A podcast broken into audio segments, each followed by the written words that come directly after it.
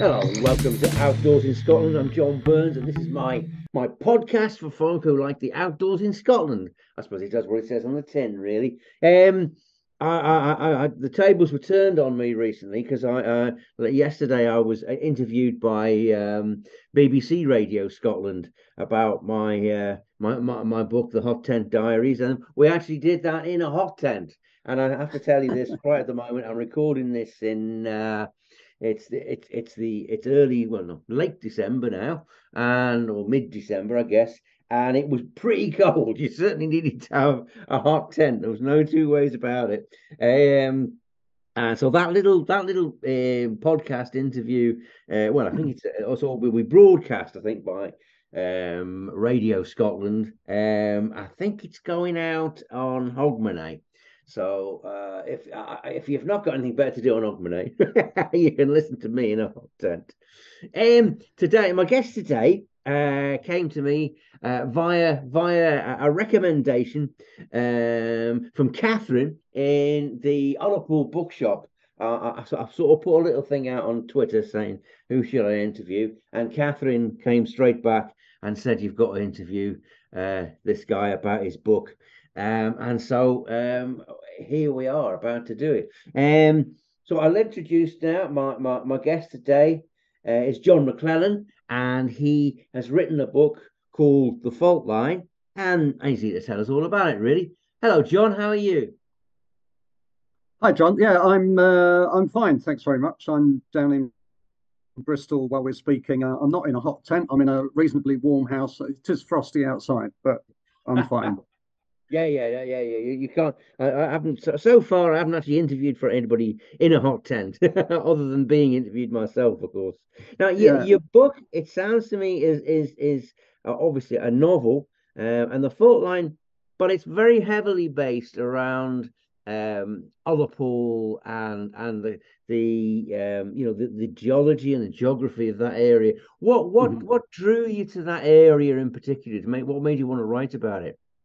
Oh, God. Well, John, I think like you and probably like many of your listeners, I have a deep love of the Highlands and particularly the Northwest Highlands, developed over, well, decades now, really, right back to when I was a student and I did some field trips in the Northwest Highlands and fell in love with the place, really. So the book is set around Kinlochewe specifically, but it brings in some...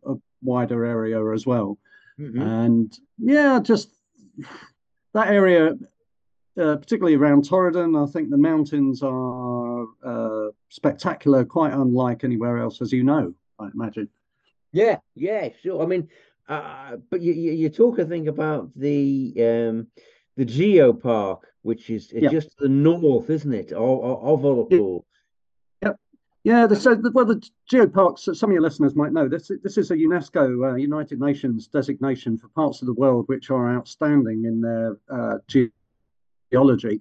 And the Northwest Highlands is, quite a few people listening to this will probably know that, but a lot of geology, a lot of ideas in geology were actually founded in the Northwest Highlands in the late 19th century, and the geopark celebrates that, and it exists partly because of that history of the subject of geology, but also because of the profound geology itself. There's just stuff going on up there in the rocks that people found completely inexplicable in Victorian times. And it took about 20 years for people to unpick it and figure out what was going on. And so pictures of the Northwest Highlands appear in geology textbooks right around the world. I know that for a fact. I've seen Japanese and North American textbooks, for instance, on geology that have got pictures of parts of the Northern Highlands. It is amazing, really. Yeah, it is. I mean, I always think I spend a lot of time in Sutherland and driving north through there, but there's something very special, I think, when you drive through Ullapool, and Ullapool always has the feeling to me of a bit like a frontier town. You kind of pass through Ullapool and suddenly the geography and I guess the underlying geology gets much wilder and you feel you've arrived in a wild place beyond Ullapool. Is that, do you feel that way? Oh, absolutely. And I agree with you about Ullapool. I love the place, but people who live in Ullapool call it a village and refer to it as the village. But I think because it's the biggest place for about 50 miles in any direction, it feels like a small town to me. And it's got all these functions that a town would have because it serves quite a wide hinterland, obviously. Yeah, and you're right. As you go past there and then you sort of go over that hill and suddenly you're in this... amazing landscape, you know, when the Asynth landscape opens up before you, John, you know, and you've got those magnificent mountains like Sylvan just jutting straight up out of the ground. It appears there isn't anywhere else like that, and that is all a function of the geology up there. I don't want to sound like a textbook on this, but the flat bit of Sutherland, the sort of rolling rocky landscape which these enormous mountains appear to sit on, those rocks, the underlying ones with all the lochams and everything on it, those are the oldest rocks in Europe, so that's and obviously therefore the oldest rocks in Britain, and the Torridonian sandstone, which lots of people will be familiar with, that forms mountains like Cognac and Sylvan and Ben Morrison and others. It's that's mostly Torridonian sandstone, which is a much younger rock, but this is all relative because we're talking billions of years here, not moments in time. I think that's an important point in a way. I think that's the word I was struggling with. It feels to me like a timeless landscape in a way, because you've got this. To describe it in a way, I suppose you've got a sort of a patchwork, almost like a lace network of locks and of various sizes, and then rising from this sort of just a relatively flat landscape. Then rising there are these tooths of rock, Stac Pollaidh is a really good example of that, isn't it? Not a particularly high mountain, but nevertheless a very spectacular and prominent peak. Is that the sort of thing that drew you to write about? Yeah, absolutely. I'm not I've done quite a few Munros, but I'm not a Munroist. But it's really because when you go to places like that, the mountains that you've mentioned or we've mentioned here so far are so spectacular in themselves. They might just be 2,200 or 2,500 feet, but they're just phenomenal things to go and climb and walk up. You know, they're spectacular. And of course, from any of them, you do see the landscape that you're talking about there.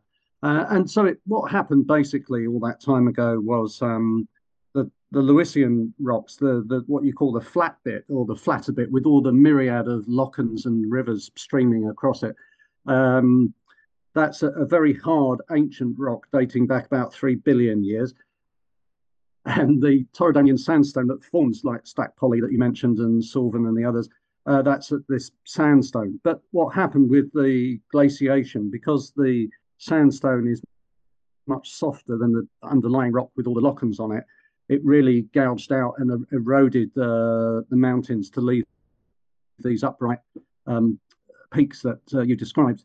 What happened to me was I got up there, John, because I studied geology at university, and it was in Swansea, which is, you know, 500,000 miles south of Ullapool. But for some reason, well, there are reasons, because of the uniqueness of the geology up there. The university I was at in South Wales was doing research up in the Northwest Highlands, so all us students in the middle of the 3-year course got dragged up to Durness for field work. And then for me, in my case, I also did a mapping project as part of your degree around around Kinlochewe in the late 70s, and really that's where The Fault Line, the book that I've written, so it's not an autobiography, but it's got an autobiographical basis. In particular, I was a student studying the landscape and the geology back then,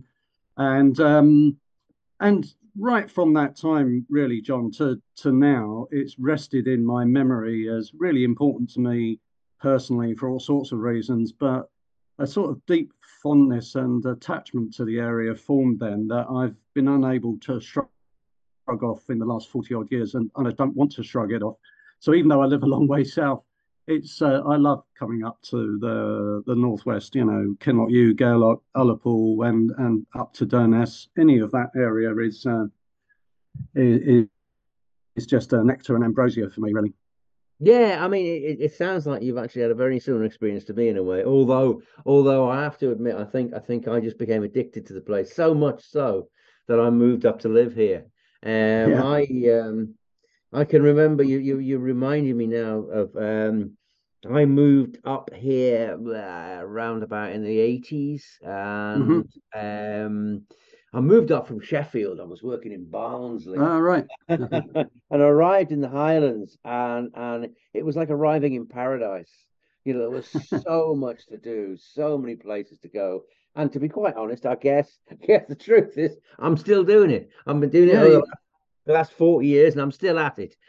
Yes, you've got stuck there, and I think a lot of people do. You know, the guy who is the principal geologist on the geopark, the Northwest Highlands geopark, a guy called Pete Harrison, who's a lovely guy, and he was the headmaster at Ullapool High School for many years, and he came up from south as a teacher and was completely unable to get away. I hope he doesn't mind me saying that. I'm sure he won't. Yeah. Oh, no, it happens to a lot of people. But you've also weaved in other stories around the geology and the sort of atmosphere of the place. Yeah, what happened? I mean, so this is, as I say, there's an autobiographical basis to the book, like a lot of people's first novels. It'd been in my head for years. And it was lockdown that really gave me the opportunity to get it done, really. I was doing some other voluntary work, but when Johnson locked us all up, I flipped open laptop and thought it's now or never, really, and just started. And so it's I'd had in my head the idea of a young man coming of age, really, starting to figure out what life and love means. And I just decided to set it in the Northwest Highlands. So it sort of starts off on a campsite in the summer of 1977. So it's it was quite a hot tent, but not in the way you described yours earlier on. It was hot because he had the morning sun. It was that particular summer was very very sunny up there and gorgeous weather. So yeah, I did my mapping project around mostly on a mountain called Maol Euch. It's spelt in, if people can look it up, it's just to the west of Kinlochewe, and opposite Sleoch, really, which a lot of people will know. So what happens in the book, there's a group of young people come together on this campsite for various reasons. Some are there to study the rocks and the landscape, and some are there to work in the campsite cafe. So there's some factual elements to that, because that is how it was back in the day. Yeah. And there's still a cafe just outside the campsite now in Kinlochewe. Some people listening to this will know. But back then it was on the campsite. So there's a group of young people together. They're all around about 20. So obviously, and there's a mixture of men and women, and stuff starts to happen. Other things going on beneath the surface more than the geology. As is inevitable with young people. And so we've got a story that is essentially a coming of age story, but this weaves in quite a bit about rocks and the landscape. I don't know, John, you've had same experience, I know, with some of your books. What astounds me is people, such a privilege really to do this, things I could never have expected just a year ago when I got going, that people would email me out of the blue from parts of the UK or abroad and sort of say, oh, John, I love your book. It transports me to a place that I adore. Or sometimes they say, I just visited for the first time. And you evoke such a wonderful picture of it. Things that I couldn't expect, really. And then people talk about the story as being quite emotional. And I know it is an emotional story. People fundamentally, I'm waiting, really. I don't know if you've had them for somebody to say, this is a pile of poo. Can I have my money back? Yeah. Oh, no, I've had that. Oh, I think somebody's going to do that sometime. I'm not encouraging any of your listeners to do that, but so far, I've been completely blown away how people have reacted to this, particularly and Catherine that you mentioned in your intro. Yeah, who's sold several hundred copies of my book just this summer alone. Summer up until now. It's still selling quite well in snowy December. So I've just been knocked off my feet by the whole experience, really. But, I love that area and the history of there, the sort of World War II stuff. I weave in a bit of that, the history, which... early on, when I started coming up to the Northwest Highlands, I had no idea. People sat on that history, people who had been born in the wartime. Nobody ever discussed how Northern Scotland was in the war. So you can find out now. So round Altby, for instance, there's a lovely Arctic Convoy Museum, which explains a lot of things. I've not been to that yet. I must go to that. That's really, really great, actually. Again, it's sort of kicked off by some volunteers and just people who had settled there, and they've gathered up these stories from over the, they found people who were still alive and who'd experienced the Northwest Highlands during the war. I mean, basically from where you are in Inverness, more or less, north, everything was locked off to everyone else in Britain, particularly over towards the west, because all sorts of stuff was going on with the Navy, and it just became a no-go zone. Basically, nobody was allowed in or out unless you were a local and had a pass. But nobody ever talked about it. Well, so to discover it now is outstanding. Oh, right. I mean, there's loads and loads of stories about the wartime up here. You mentioned Durness. There's a Sleoch, which escapes me. But sorry, Eriboll. That's the one. There you got better memory than me. Well, I mean, you obviously know the story of the fact that I believe the German U-boat fleet was shepherded in there after the war had sort of officially come to an end. And they jettisoned, I believe, an awful lot of ammunition. So the seabed in Loch Eriboll is covered with high explosives. I think that's right. Is that a story you were thinking of? I don't know. I mean, there are... you just hope somebody does know the veracity of all these stories, John, because, you hear those sort of things and you sort of think there was such a rule of silence imposed on everyone up there. I think with the nature of the Scots, the sort of privacy anyway, nobody just talked about anything or said anything. So you sort of think, you hope somebody remembers where the mines are buried, but best avoided. Yeah. But you also talk about a craft. Well, there's a plane crash in your in your book, I believe, and was that inspired by the aircraft crash that happened in Torridon just after the war? In fact, is that where that came from, or is it something different? Yeah, it's. I wanted to bring in. Originally, the novel was going to have much more of a science fiction element to it, and if that puts anyone off, it hasn't got any science fiction element to it. I'm a pretty rational person, really, so I didn't want anything irrational in the story. But I think there is something about the magic of Northwest Highlands, which is, and there's so many surprising and wonderful things happen there that some things are a bit inexplicable, really. So I wanted to weave in some of that idea, and that's something that people have commented on quite a lot, the sense of mystery or not quite sure what has happened. And that's also something I tried to bring into the lives of the young people. There's quite a strong element of not being sure of their identity in a way. So there's this uncertainty about things. But yes, so there is in my book, The Fault Line, there is must remember to come back to the title because you asked about that. But yes, there is some plane wreckage that's found, and it's really important to the story. But yes, it was just nearby there. You all know Corrie MacPherca, if I've said it properly. on the back of, as far as I know, yeah. Good. On the back of Ben A, magnificent corrie. Anyone who hasn't been up to that corrie, it's a long, steady walk. Yes. They can get up there. Yeah. And it is absolutely spectacular to see. We're right at the bottom of the corrie. There is sadly a plane wreckage where a number of people were killed.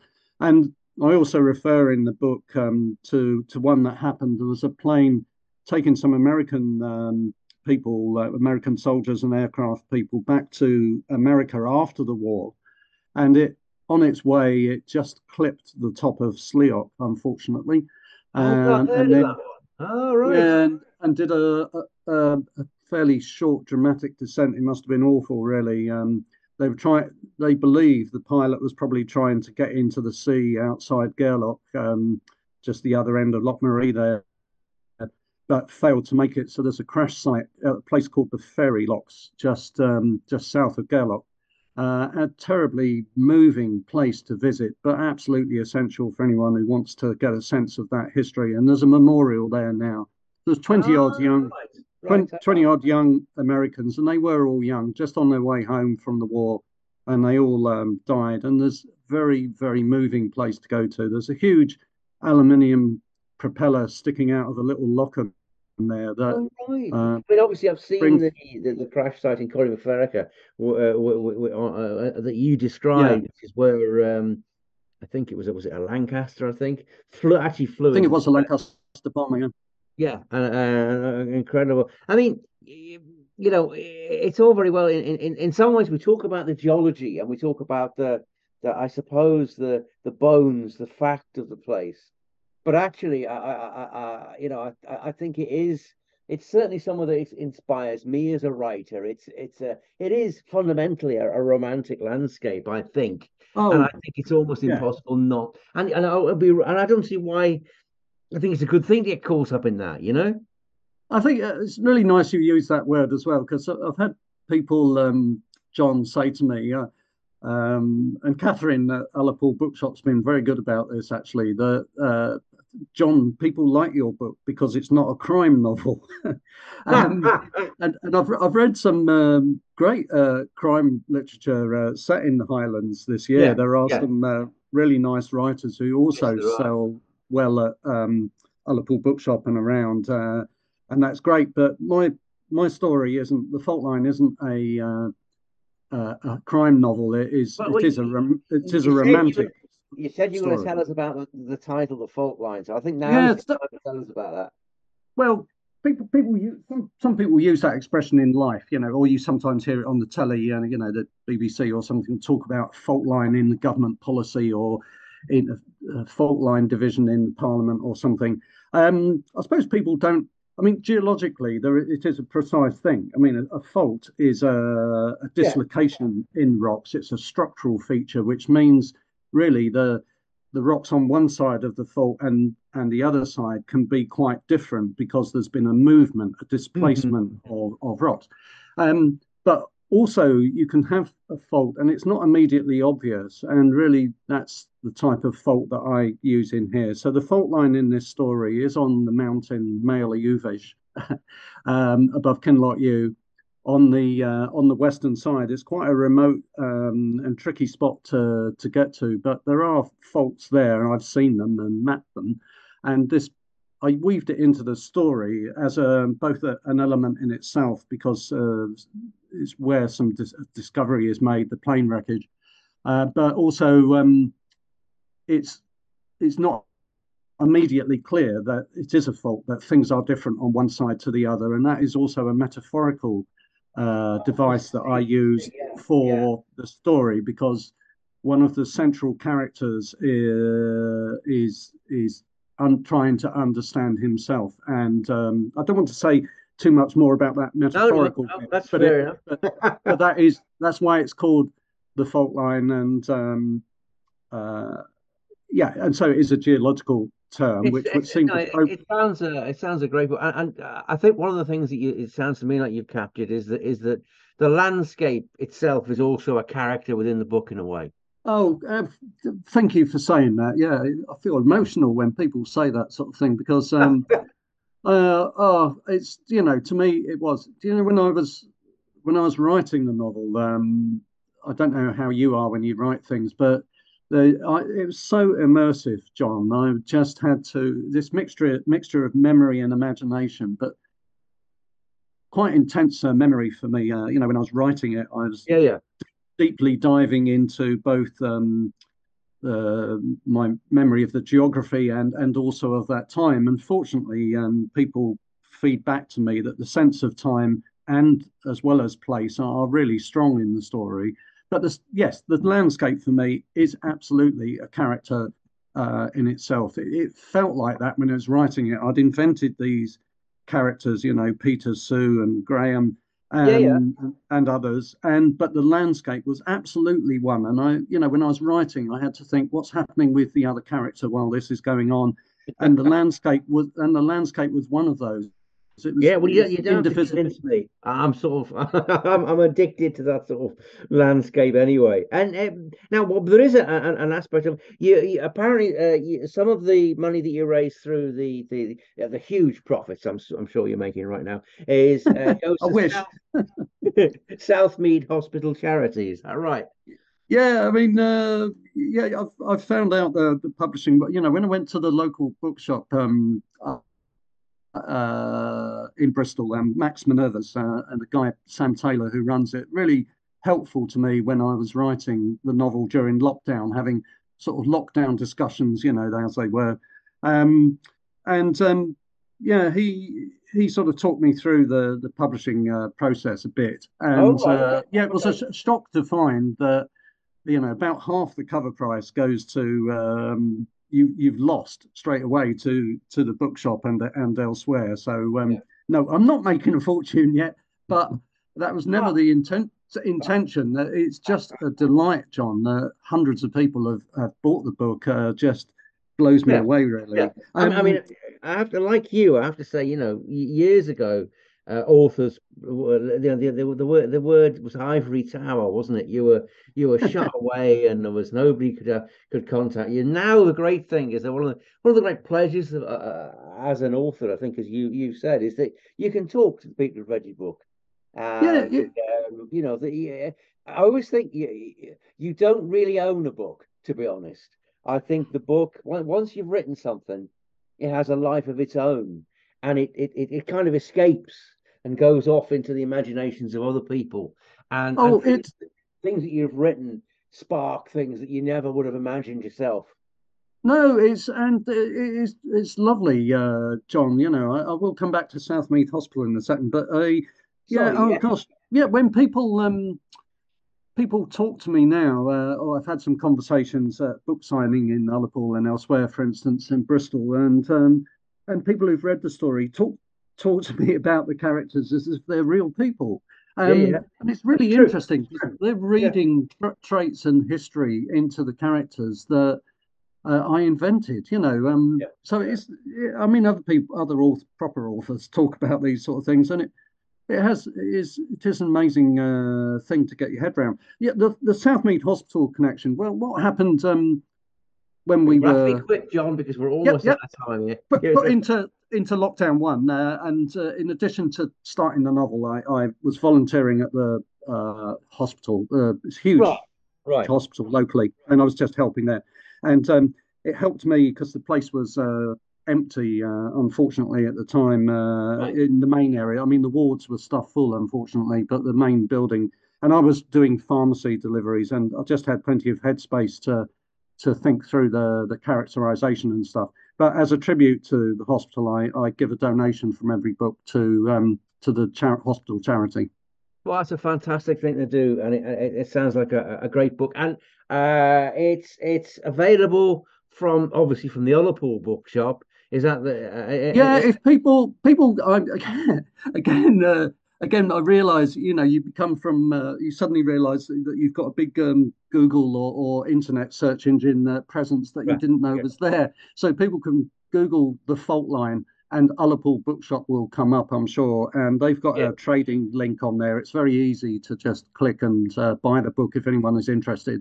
And you know, there will be wider circulation next year, and book two is underway as well. All right, I'm very pleased to hear it. Well, which will also be in northern Scotland, and but you know, that's maybe for another podcast, another time, John. Sure it is. I'm sure it is. Listen, John, been fantastic talking to you. I think you sound to me to be someone who is as inspired by the landscape as I am, and that's a good problem to have, in my opinion. Thanks so much for saying that. I hope you booked as well, and I look forward to your second book coming out, and we'll have to do another podcast about that. Right. Thanks very much then, John. Yeah, thank you so much for doing this, John. I much appreciate it. I really love the conversation. Great. Thanks then. All right. Cheers now.